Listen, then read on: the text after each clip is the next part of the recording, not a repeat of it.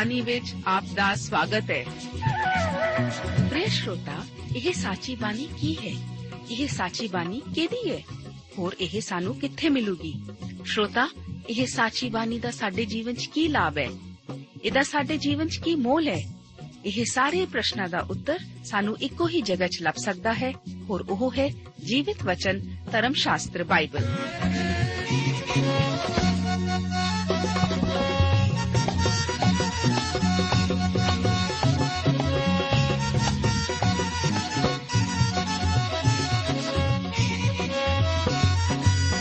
ਧਰਮ ਸ਼ਾਸਤਰ ਬਾਈਬਲ। ਉਹੀ ਜੀਵਿਤ ਵਚਨ ਦਾ ਅਸੀਂ ਇਸ ਕਾਰਜਕ੍ਰਮ ਵਿੱਚ ਅਧਿਐਨ ਕਰਾਂਗੇ।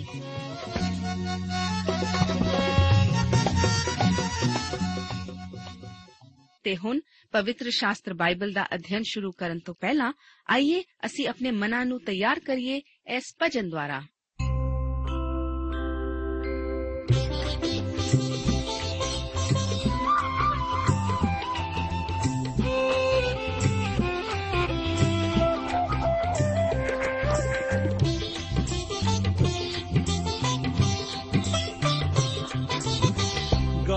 ਗਾਓ ਸਨਾ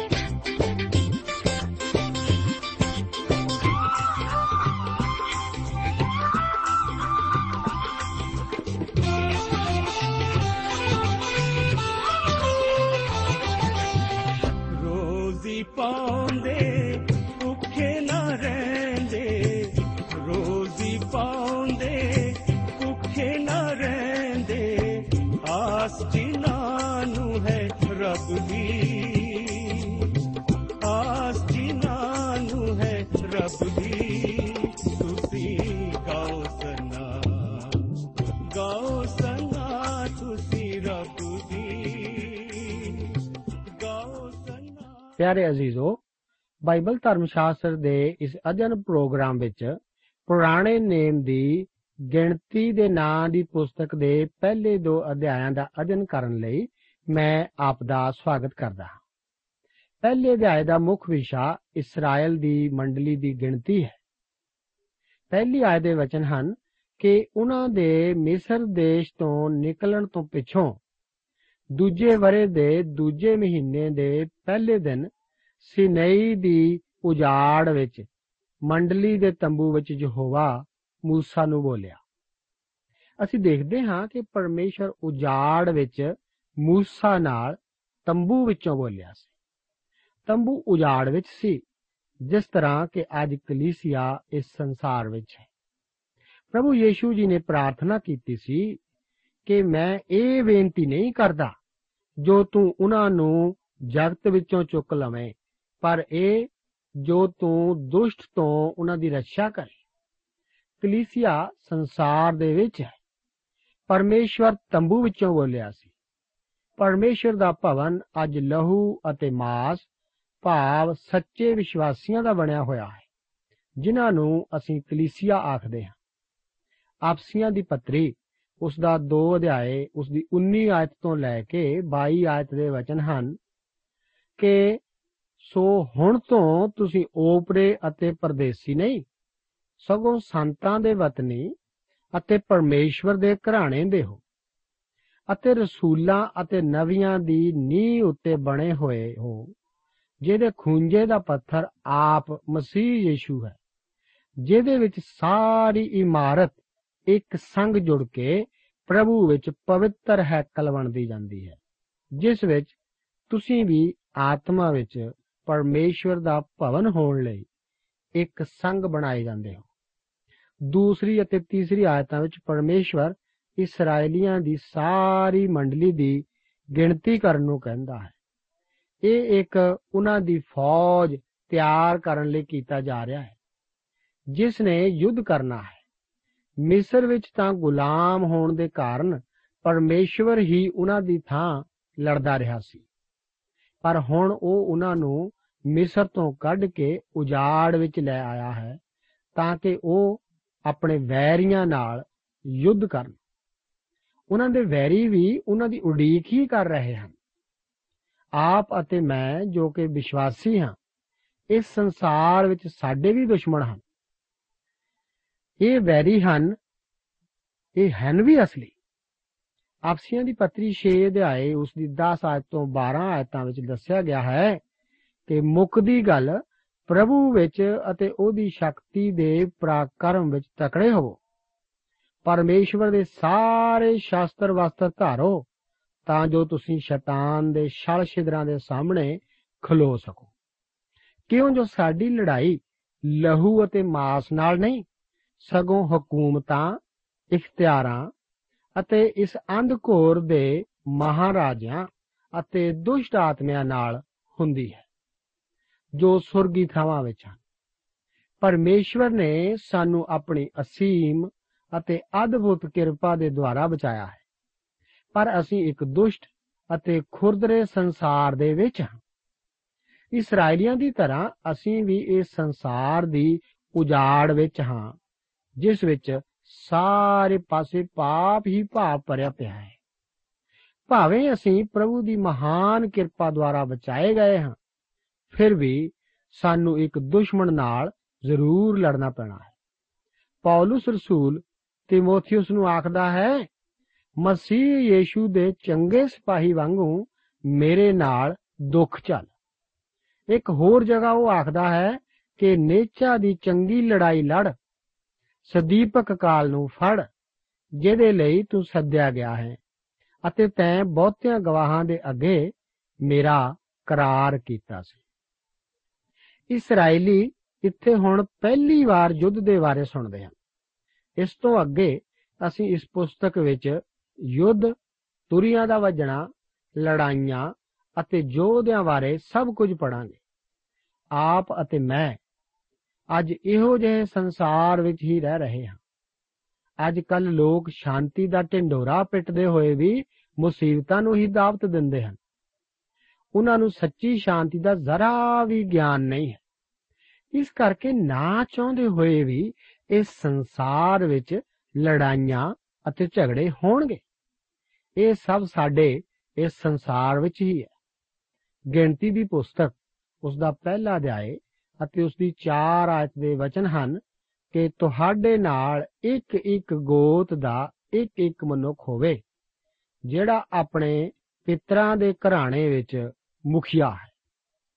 ਇਸ ਅਧਿਆਏ ਦੀਆਂ 54 ਆਇਤਾਂ ਨੂੰ ਜੋ ਇਸਰਾਇਲ ਦੀ ਮੰਡਲੀ ਦੀ ਗਿਣਤੀ ਨਾਲ ਸੰਬੰਧਿਤ ਹਨ, ਕਈ ਵਾਰ ਅਸੀਂ ਵਿਅਰਥ ਹੀ ਮਹਿਸੂਸ ਕਰਦੇ ਪਰ ਇਹ ਦੱਸਦੀਆਂ ਮਹਾਨ ਸਚਾਈਆਂ ਨੂੰ ਜਾਣਨ ਲਈ ਇਹਨਾਂ ਦੀ ਅਹਿਮੀਅਤ ਦੀ ਸ਼ਲਾਘਾ ਵੀ ਕਰ ਸਕਦੇ ਹਾਂ। ਸਭ ਤੋਂ ਪਹਿਲਾਂ ਅਸੀਂ ਦੇਖਦੇ ਹਾਂ ਕਿ ਪਰਮੇਸ਼ਵਰ ਇੱਕ ਭੀੜ ਵਿੱਚ ਦਿਲਚਸਪੀ ਨਾ ਲੈ ਕੇ ਇੱਕ ਇੱਕ ਵਿਅਕਤੀ ਵਿੱਚ ਦਿਲਚਸਪੀ ਲੈ ਰਿਹਾ ਹੈ, ਜੋ ਕਿ ਛੁਡਾਇਆ ਗਿਆ ਹੈ। ਮੂਸਾ ਅਤੇ ਹਾਰੂਨ ਨੇ ਇੱਕ ਇੱਕ ਗੋਤ ਵਿੱਚੋਂ ਇੱਕ ਇੱਕ ਸਹਾਇਕ ਲੈ ਕੇ ਗਿਣਤੀ ਦਾ ਕੰਮ ਪੂਰਾ ਕਰਨਾ ਸੀ। ਹਰ ਇੱਕ ਸਹਾਇਕ ਦਾ ਨਾਮ ਪਰਮੇਸ਼ਵਰ ਲਈ ਇੱਕ ਖਾਸ ਅਹਿਮੀਅਤ ਰੱਖਦਾ ਹੈ ਅਤੇ ਉਸ ਵਾਸਤੇ ਉਸ ਦਾ ਖਾਸ ਅਰਥ ਵੀ ਸੀ। ਇਸ ਹਰ ਇਬਰਾਨੀ ਨਾਮ ਵਿੱਚ ਇੱਕ ਮਹਾਨ ਸੰਦੇਸ਼ ਛੁਪਿਆ ਹੋਇਆ ਹੈ। ਅੱਗੇ ਗਿਣਤੀ ਦੀ ਪੋਥੀ ਉਸ ਦਾ ਇੱਕ ਅਧਿਆਇ ਉਸ ਦੀ 5 ਆਤੇ ਵਚਨ ਹਨ ਕਿ ਉਹਨਾਂ ਮਨੁੱਖਾਂ ਦੇ ਨਾਮ ਜਿਹੜੇ ਤੁਹਾਡੇ ਨਾਲ ਖੜੇ ਹੋਣਗੇ, ਇਹ ਹਨ, ਰੂਬੇਨ ਲਈ ਸ਼ਦੇਊਰ ਦਾ ਪੁੱਤਰ ਅਲੀਸੂਰ। ਰੂਬੇਨ ਯਾਕੂਬ ਦਾ ਜੇਠਾ ਪੁੱਤਰ ਸੀ ਜਿਸ ਨੂੰ ਅਲੱਗ ਕੀਤਾ ਗਿਆ ਸੀ। ਰੂਬੇਨ ਬਾਰੇ ਬਚਨ ਵਿੱਚ ਦੱਸਿਆ ਗਿਆ ਹੈ ਕਿ ਰੂਬੇਨ ਨੂੰ ਮੇਰਾ ਪਲੋਠਾ ਪੁੱਤਰ ਹੈ, ਮੇਰਾ ਬਲ ਅਤੇ ਮੇਰੀ ਸ਼ਕਤੀ ਦਾ ਮੁੱਢ ਹੈ। ਤੂੰ ਪਤ ਵਿੱਚ ਉੱਤਮ ਅਤੇ ਜੋਰ ਵਿੱਚ ਵੀ ਉੱਤਮ ਹੈ, ਤੇਰਾ ਜਲ ਵਾਂਗੂ ਉਬਾਲਾ ਹੈ। ਪਰ ਤੂੰ ਉੱਚੀ ਪਦਵੀ ਨਾ ਪਾਵੇਂਗਾ। ਕਿਉਂ ਜੋ ਤੂੰ ਆਪਣੇ ਪਿਤਾ ਦੇ ਮੰਜੇ ਉੱਤੇ ਚੜ ਗਿਆ, ਤਦ ਤੂੰ ਉਹਨੂੰ ਭ੍ਰਿਸ਼ਟ ਕੀਤਾ। ਉਹ ਮੇਰੀ ਸੇਜ ਉੱਤੇ ਚੜ ਗਿਆ। ਇਹ ਵਚਨ ਉਤਪਤੀ ਪੋਥੀ ਉਸ ਦਾ 49 ਅਧਿਆਏ ਉਸ ਦੀ 3 ਅਤੇ 4 ਆਇਤ ਵਿੱਚ ਕਲਮਬੰਦ ਕੀਤੇ ਹੋਏ ਹਨ। ਰਵੇਨ ਦਾ ਉਬਾਲਾ ਜਲ ਵਰਗਾ ਸੀ। ਭਾਵ ਉਹ ਅਸਥਿਰ ਸੀ। ਪਰ ਇਸ ਗੋਤ ਵਿੱਚੋਂ ਚੁਣਿਆ ਗਿਆ ਮਨੁੱਖ ਇਸ ਸੁਭਾਅ ਤੋਂ ਵੱਖਰੀ ਕਿਸਮ ਦਾ ਹੋਣਾ ਚਾਹੀਦਾ ਸੀ।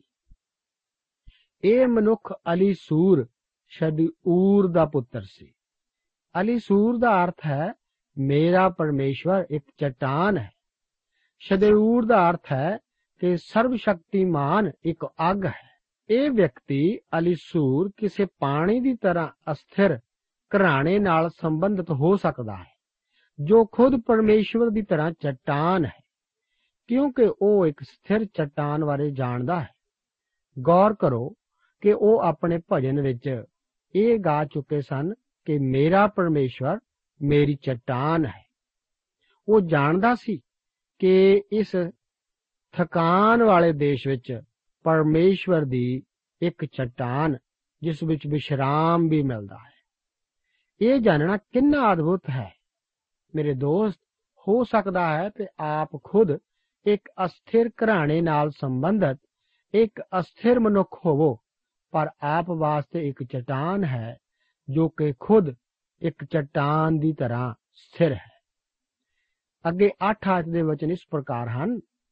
ਉਹਨਾਂ ਨੇ ਦੂਜੇ ਮਹੀਨੇ ਦੇ ਪਹਿਲੇ ਦਿਨ ਸਾਰੀ ਮੰਡਲੀ ਨੂੰ ਇਕੱਠਾ ਕੀਤਾ ਅਤੇ ਆਪਣੇ ਕੁੱਲਾਂ ਅਤੇ ਆਪਣੇ ਪਿਤਰਾਂ ਦੇ ਘਰਾਣਿਆਂ ਅਨੁਸਾਰ ਜਿਹੜੇ 20 ਵਰਿਆਂ ਦੇ ਜਾਂ ਉੱਪਰ ਦੇ ਸਨ, ਉਹ ਸਿਰਾ ਧਰਤੀ ਆਪਣੇ ਨਾਮਾਂ ਤੋਂ ਗਿਣੇ ਗਏ। ਇਹਨਾਂ ਨੇ ਆਪਣੇ ਘਰਾਣਿਆਂ ਦਾ ਜ਼ਿਕਰ ਕਿਉਂ ਕੀਤਾ? ਇਹਨਾਂ ਦੀ ਪਰਮੇਸ਼ਵਰ ਦੇ ਵਚਨ ਵਿੱਚ ਕੀ ਅਹਿਮੀਅਤ ਹੈ? ਇਸ ਦੇ ਤਿੰਨ ਉਦੇਸ਼ ਹਨ। ਪਹਿਲਾ, ਇਹ ਸੰਬੰਧਿਤ ਵਿਅਕਤੀਆਂ ਬਾਰੇ ਰੋਚਕ ਅਤੇ ਲਾਭਦਾਇਕ ਸੀ। ਇਸ ਨਾਲ ਪਤਾ ਲੱਗਦਾ ਹੈ ਕਿ ਆਪ ਕਿਹੋ ਜਿਹੀ ਨਸਲ ਹੋ। ਕੁਝ ਨਾਮਾਂ ਅਤੇ ਕੁਲਪਤਰੀਆਂ ਨੂੰ ਬਾਈਬਲ ਧਰਮ ਸ਼ਾਸਤਰ ਅਤੇ ਹੋਰ ਲਿਖਤਾਂ ਵਿੱਚੋਂ ਛੱਡ ਦੇਣ ਦਾ ਕਾਰਨ ਪ੍ਰਭੂ ਯੀਸ਼ੂ ਮਸੀਹ ਜੀ ਦੀ ਕੁਲਪਤਰੀ ਨੂੰ ਸੰਭਾਲਣ ਲਈ ਬਹੁਤ ਮਹੱਤਵਪੂਰਨ ਸੀ। ਇਸੇ ਕਰਕੇ ਉਤਪਤੀ ਪੋਥੀ ਵਿੱਚ ਹਮੇਸ਼ਾ ਪਹਿਲਾਂ ਤਿਆਗੀ ਜਾਣ ਵਾਲੀਆਂ ਕੁੱਲਾਂ ਨੂੰ ਲੈ ਕੇ ਬਾਅਦ ਵਿੱਚ ਉਹਨਾਂ ਦੇ ਬਿਆਨ ਨੂੰ ਛੱਡ ਹੀ ਦਿੱਤਾ ਗਿਆ ਸੀ। ਇਸ ਤੋਂ ਬਾਅਦ ਯੀਸ਼ੂ ਮਸੀਹ ਜੀ ਦੀ ਕੁਲਪਤਰੀ ਨਾਲ ਸੰਬੰਧਿਤ ਕੁੱਲਾਂ ਦੀ ਲਿਖਤ ਲਗਾਤਾਰ ਜਾਰੀ ਰੱਖੀ ਜਾਂਦੀ ਸੀ। ਨਵਾਂ ਨੇਮ ਇੱਕ ਵੰਸ਼ਾਵਲੀ ਨਾਲ ਹੀ ਆਰੰਭ ਹੁੰਦਾ ਹੈ ਅਤੇ ਇਸ ਦੀ ਸਾਰੀ ਸਥਿਰਤਾ ਇਸੇ ਵੰਸ਼ਾਵਲੀ ਦੇ ਠੀਕ ਉੱਤੇ ਹੀ ਨਿਰਭਰ ਹੈ। ਇਹ ਕੁਲਪਤਰੀ ਉਸ ਸਮੇਂ ਲੇਖੇ ਵੱਲੋਂ ਹੈਕਲ ਵਿੱਚ ਸੰਭਾਲ ਕੇ ਰੱਖੀ ਜਾਂਦੀ ਸੀ। ਸ਼ਾਇਦ ਯੀਸ਼ੂ ਜੀ ਦੇ ਦਾਊਦ ਦੇ ਘਰਾਣੇ ਉੱਤੇ ਵਿਰਾਜਮਾਨ ਹੋਣ ਦੇ ਲੇਖੇ ਨੂੰ ਕਈ ਵਾਰ ਦੁਸ਼ਮਣ ਨੇ ਚੈੱਕ ਕੀਤਾ ਹੋਵੇ।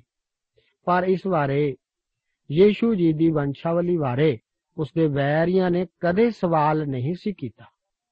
ਇਹ ਬਹੁਤ ਹੀ ਰੋਚਕ ਗੱਲ ਹੈ। ਤੀਸਰੀ, ਪਰਮੇਸ਼ਵਰ ਨੇ ਮਿਸ਼ਰਤ ਵਿਆਹ ਕਰਨ ਦੀ ਮਨਾਹੀ ਕੀਤੀ ਸੀ। ਹਰ ਇਸرائیਲੀ ਨੂੰ ਆਪਣੀ ਕੁੱਲ ਦਾ ਐਲਾਨ ਕਰਨ ਦੇ ਯੋਗ ਹੋਣਾ ਚਾਹੀਦਾ ਸੀ। ਇਹ ਉਹਨਾਂ ਦੇ ਜਾਜਕਾਈ ਦੇ ਹੱਕ ਦਾ ਵੀ ਨਿਰਣਾ ਕਰਦੀ ਸੀ। ਇਸ ਦੀ ਇੱਕ ਉਦਾਹਰਣ ਸਾਨੂੰ ਨehemiah ਦੀ ਪੁਸਤਕ, ਉਸ ਦਾ 7 ਅਧਿਆਏ, ਉਸ ਦੀ 63 ਅਤੇ 64 ਆਇਤ ਵਿੱਚ ਮਿਲਦੀ ਹੈ।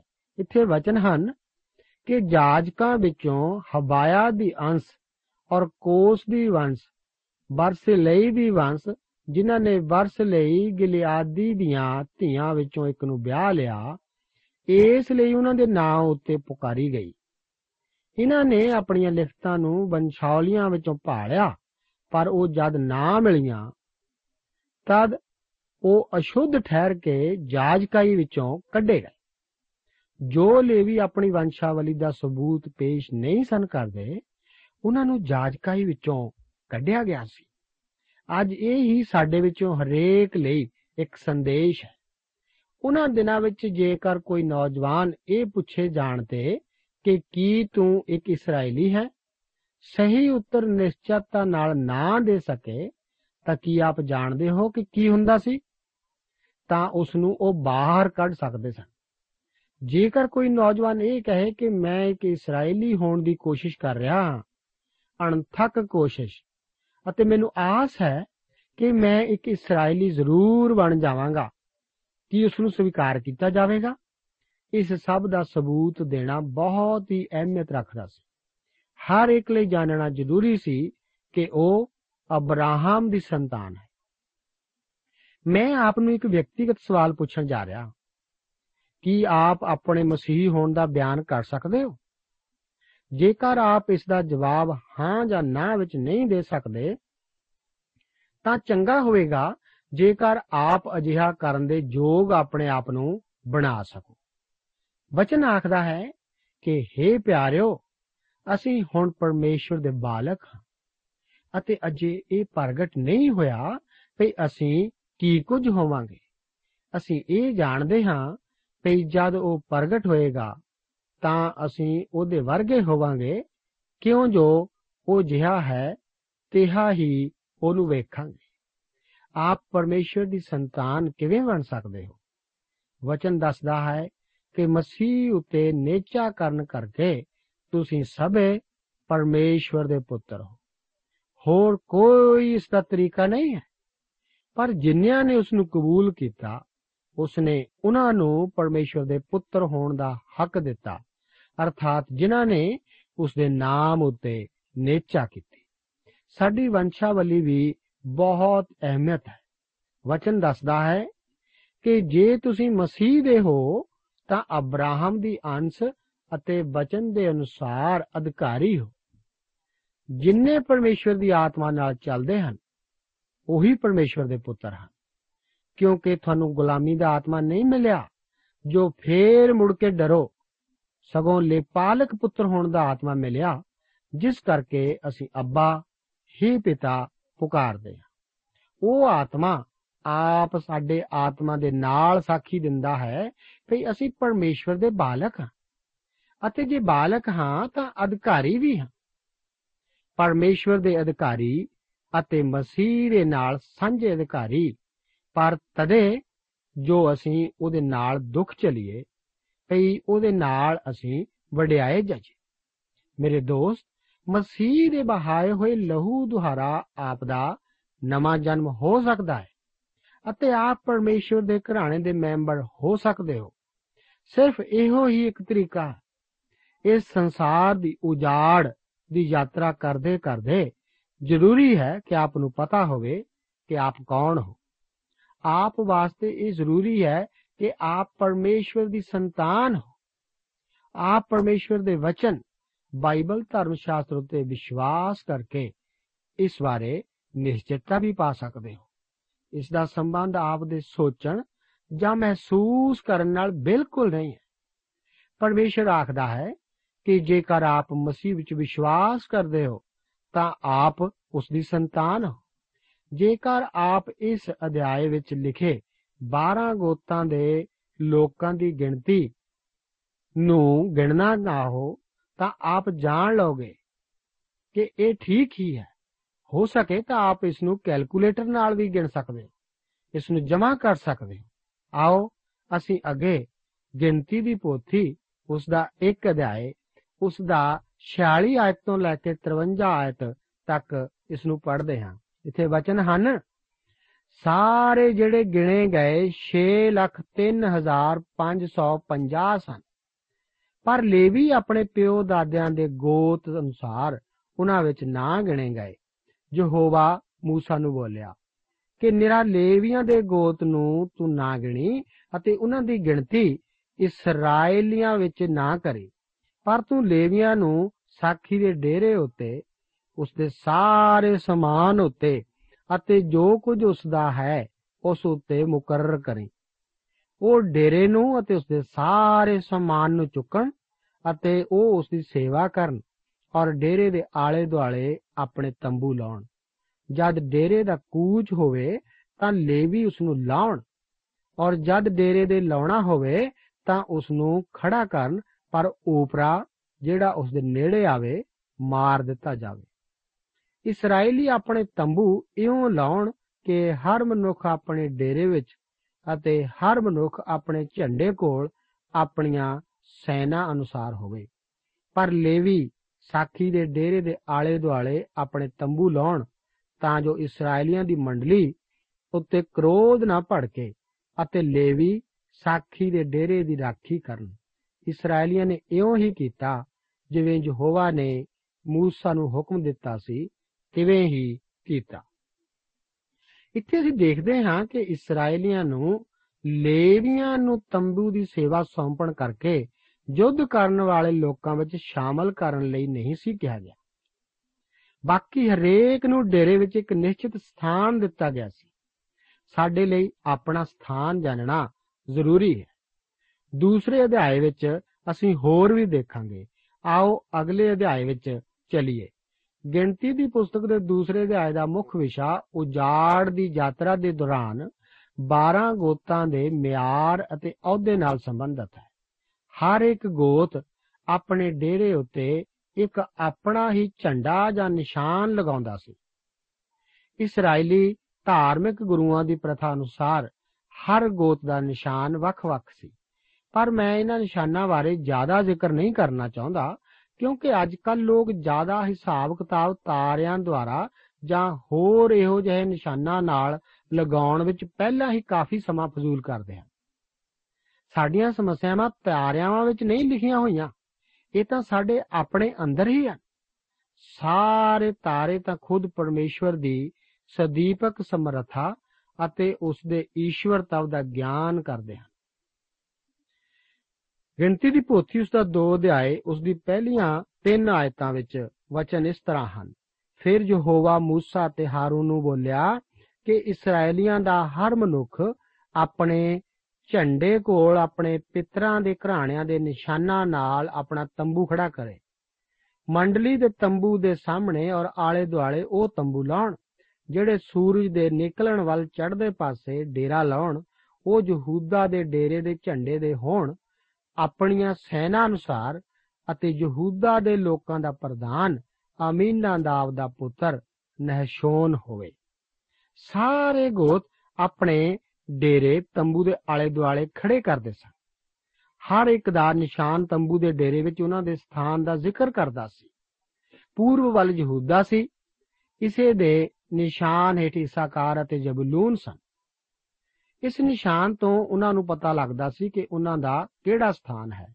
10 ਆਇਤ ਦੇ ਅੱਗੇ ਵਚਨ ਹਨ, ਰੌਬੇਨ ਦੇ ਡੇਰੇ ਦਾ ਝੰਡਾ ਦੱਖਣ ਵੱਲ ਉਹਨਾਂ ਦੀਆਂ ਸੈਨਾ ਅਨੁਸਾਰ ਹੋਵੇ ਅਤੇ ਰੌਬੇਨ ਦੇ ਲੋਕਾਂ ਦਾ ਪ੍ਰਧਾਨ ਸ਼ਦੇਊਰ ਦਾ ਪੁੱਤਰ ਅਲੀਸੂਰ ਹੋਵੇ। ਆਸ਼ੇਰ, ਨਫਤਾਲੀ ਅਤੇ ਦਾਨ ਇੱਕੋ ਨਿਸ਼ਾਨ ਥੱਲੇ ਵਸਦੇ ਸਨ। ਇਸ ਤਰ੍ਹਾਂ ਅਸੀਂ ਇਸਰਾਇਲ ਦੇ ਹਰ ਗੋਤ ਦਾ ਹਰ ਵਿਅਕਤੀ ਆਪਣੇ ਸਥਾਨ ਬਾਰੇ ਜਾਣਦਾ ਸੀ ਕਿ ਉਸ ਦਾ ਸਥਾਨ ਕਿੱਥੇ ਹੈ।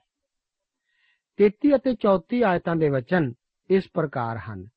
ਪਰ ਲੇਵੀ ਇਸرائیਲੀਆਂ ਵਿੱਚ ਗਿਣੇ ਨਾ ਗਏ, ਜਿਵੇਂ ਯਹੋਵਾ ਨੇ موسی ਨੂੰ ਹੁਕਮ ਦਿੱਤਾ ਸੀ। ਇਸرائیਲੀਆਂ ਨੇ ਸਭ ਕੁਝ ਕੀਤਾ, ਜਿਵੇਂ ਯਹੋਵਾ ਨੇ موسی ਨੂੰ ਹੁਕਮ ਦਿੱਤਾ ਸੀ। ਇਉਂ ਉਹ ਆਪਣੇ ਝੰਡਿਆਂ ਕੋਲ ਡੇਰਾ ਲਾਉਂਦੇ ਸਨ ਅਤੇ ਇਉਂ ਉਹ ਕੂਚ ਕਰਦੇ ਸਨ। ਹਰ ਮਨੁੱਖ ਆਪਣੀਆਂ ਕੁਲਾਂ ਨਾਲ ਆਪਣੇ ਪਿਤਰਾਂ ਦੇ ਘਰਾਣਿਆਂ ਦੇ ਅਨੁਸਾਰ। ਅਸੀਂ ਦੇਖਦੇ ਹਾਂ ਕਿ ਜਿੰਨਾ ਚਿਰ ਕਿਸੇ ਨੂੰ ਇਹ ਨਹੀਂ ਸੀ ਪਤਾ ਹੁੰਦਾ ਕਿ ਉਹਦਾ ਕੀ ਸਥਾਨ ਹੈ, ਉਹ ਯੁੱਧ ਨੂੰ ਕਦੇ ਨਹੀਂ ਸੀ ਜਾ ਸਕਦਾ। ਕਿਸੇ ਵੀ ਹਾਲਤ ਵਿੱਚ ਉਸ ਨੂੰ ਯੁੱਧ ਨੂੰ ਜਾਣ ਦੀ ਆਗਿਆ ਨਹੀਂ ਸੀ ਦਿੱਤੀ ਜਾ ਸਕਦੀ। ਇਸੇ ਤਰ੍ਹਾਂ ਅਸੀਂ ਵੀ ਮਸੀਹੀ ਯੁੱਧ ਵਿੱਚ ਸ਼ੱਕਾਂ ਅਤੇ ਅਨਿਸ਼ਚਿਤਤਾਵਾਂ ਨਾਲ ਘਿਰੇ ਰਹਿ ਕੇ ਉਸ ਨੂੰ ਨਹੀਂ ਕਰ ਸਕਦੇ, ਜਿੰਨਾ ਚਿਰ ਸਾਨੂੰ ਆਪਣੀ ਸਥਿਰ ਮੁਕਤੀ ਬਾਰੇ ਨਿਸ਼ਚਿਤਤਾ ਨਾ ਹੋਵੇ। ਸਾਡੇ ਦੁਸ਼ਮਣ ਸੰਸਾਰ, ਮਾਸ ਅਤੇ ਸ਼ੈਤਾਨ ਹਨ। ਮੇਰੇ ਦੋਸਤ, ਜੇਕਰ ਆਪ ਨੂੰ ਆਪਣੀ ਮੁਕਤੀ ਦੀ ਨਿਸ਼ਚਿਤਤਾ ਨਹੀਂ ਹੈ, ਤਾਂ ਇਹ ਆਪ ਉੱਤੇ ਕਾਬੂ ਪਾ ਕੇ ਆਪਣੇ ਗੁਲਾਮ ਕਰ ਲੈਣਗੇ। ਪਵਿੱਤਰ ਆਤਮਾ ਨੇ ਕਲੀਸਿਆ ਦੇ ਹਰ ਇੱਕ ਵਿਅਕਤੀ ਲਈ ਇੱਕ ਸਥਾਨ ਠਹਿਰਾਇਆ ਹੋਇਆ ਹੈ। ਮਸੀਹ ਉਤੇ ਵਿਸ਼ਵਾਸ ਕਰਕੇ ਅਸੀਂ ਕਲੀਸਿਆ ਰੂਪੀ ਦੇਹ ਦੇ ਅੰਗ ਬਣੇ ਹਾਂ। ਸੇਵਾ ਕਰਨ ਵਾਸਤੇ ਹੀ ਉਹ ਆਪ ਨੂੰ ਆਪਣੀ ਦੇਹ ਵਿੱਚ ਸਥਾਨ ਦੇ ਰਿਹਾ ਹੈ। ਇੱਕ ਵਰਦਾਨ ਵੀ ਦੇ ਰਿਹਾ ਹੈ। ਮਸੀਹੀ ਸੇਵਾ ਹੀ ਉਸ ਦੇ ਵਰਦਾਨ ਦਾ ਅਸਲੀ ਪ੍ਰਯੋਗ ਹੈ। ਪਰਮੇਸ਼ਵਰ ਉਸ ਦੁਆਰਾ ਦਿੱਤੇ ਵਰਦਾਨਾਂ ਦਾ ਪ੍ਰਯੋਗ ਕਰਨ ਤੇ ਫਲ ਵੀ ਦਿੰਦਾ ਹੈ। ਪਰ ਇਹ ਸਭ ਪਵਿੱਤਰ ਆਤਮਾ ਦੇ ਪੂਰਨ ਅਧਿਕਾਰ ਅਤੇ ਉਸ ਦੇ ਨਿਯੰਤਰਣ ਵਿੱਚ ਦੁਰਕਾਸ ਕੱਪੜੇ ਬਣਾਉਂਦੀ ਸੀ। ਸਾਨੂੰ ਆਪਣੀ ਥਾਂ ਦਾ ਧਿਆਨ ਰੱਖਣਾ ਚਾਹੀਦਾ ਹੈ ਕਿ ਆਪ ਕਿਸੇ ਦੂਜੇ ਦੇ ਸਥਾਨ ਦੀ ਇੱਛਾ ਰੱਖਦੇ ਹੋ। ਉਹੀ ਕਰੋ ਜੋ ਪਰਮੇਸ਼ਵਰ ਆਪ ਨੂੰ ਕਰਨ ਨੂੰ ਕਹਿੰਦਾ ਹੈ। ਉਸ ਨੇ ਆਪ ਨੂੰ ਸਥਾਨ ਦੇ ਰੱਖਿਆ ਹੈ। ਉਸ ਤੋਂ ਪੁੱਛੋ ਕਿ ਆਪ ਦਾ ਸਥਾਨ ਕੀ ਹੈ। ਉਹ ਆਪ ਨੂੰ ਆਪਣੀ ਦੇਹ ਦੇ ਕੰਮ ਵਿੱਚ ਇਸਤੇਮਾਲ ਕਰੇਗਾ। ਆਪ ਨੂੰ ਉਸ ਦੇ ਪ੍ਰਤੀ ਸਮਰਪਣ ਦੀ ਲੋੜ ਹੈ।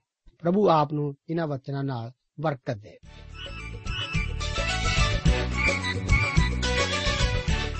ਦੋਸਤੋ, ਸਾਨੂੰ ਉਮੀਦ ਹੈ ਕਿ ਇਹ ਕਾਰਜਕ੍ਰਮ ਤੁਹਾਨੂੰ ਪਸੰਦ ਆਇਆ ਹੋਵੇਗਾ ਤੇ ਇਹ ਕਾਰਜਕ੍ਰਮ ਸੁਣ ਕੇ ਤੁਹਾਨੂੰ ਬਰਕਤਾਂ ਮਿਲੀਆਂ ਹੋਣਗੀਆਂ। ਜੇ ਤੁਸੀਂ ਇਹ ਕਾਰਜਕ੍ਰਮ ਦੇ ਬਾਰੇ ਕੁਝ ਪੁੱਛਣਾ ਚਾਹੁੰਦੇ ਹੋ, ਤੇ ਸਾਨੂੰ ਇਸ ਪਤੇ ਤੇ ਲਿਖੋ।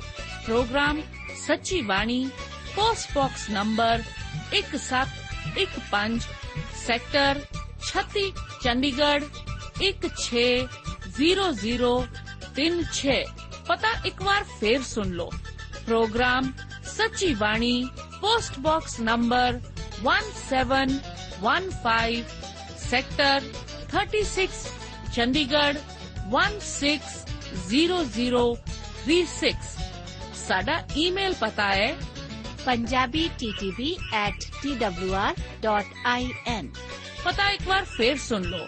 punjabi.ttb@twr.in ਹੁਣ ਸਾਡੇ ਪ੍ਰੋਗਰਾਮ ਦਾ ਸਮੇਂ ਸਮਾਪਤ ਹੁੰਦਾ ਹੈ। ਉਮੀਦ ਹੈ ਅਗਲੇ ਪ੍ਰੋਗਰਾਮ ਵਿੱਚ ਤੁਹਾਡੇ ਨਾਲ ਫੇਰ ਪੇਂਟ ਹੋਏਗੀ। ਰੱਬ ਤੁਹਾਨੂੰ ਬਰਕਤ ਦੇ।